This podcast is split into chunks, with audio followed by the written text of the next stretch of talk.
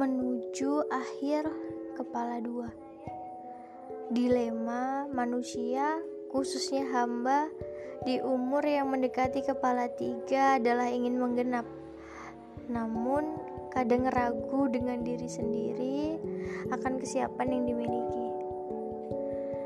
Kadang berpikir, apakah aku layak untuk seseorang? Apakah aku bisa bersamanya hingga akhir hayat? Apakah bisa mengatasi masalah-masalah baru? Apakah aku akan menjadi sosok yang cukup baginya sehingga tak terpikir olehnya untuk berpaling kepada yang lain? Apakah aku mampu menjadi orang tua yang membekali anakku kelak dengan ilmu, terutama ilmu agama?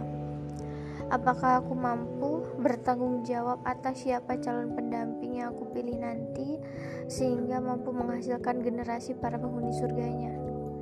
Apakah, apakah, dan banyak apakah yang pelan-pelan mengeliminasi orang-orang yang memang belum ada kesungguhan untuk bersama denganku. Namun, dilema lain muncul bukan cuma tentang pasangan, tapi juga soal apa yang telah berhasil aku selesaikan atau apa yang telah aku capai. Kalau dilihat kembali, banyak mimpi yang dulu mungkin cuma ser, um, cuma sekedar bercandaan malah sekarang menuai takdir baik. Ada juga harapan yang diucapkan sungguh-sungguh namun belum juga menuai hasil. Kalau sedang merasa tidak memperoleh hasil yang diharapkan aku yang kini hampir menyelesaikan kepala dua malah senang berdiam diri mencoba menganalisa apa yang telah terjadi dan mencoba untuk mengambil tindakan yang salah. Kadang hal sederhana seperti akhir pekan tanpa beban pekerjaan adalah suatu anugerah yang tak terkira.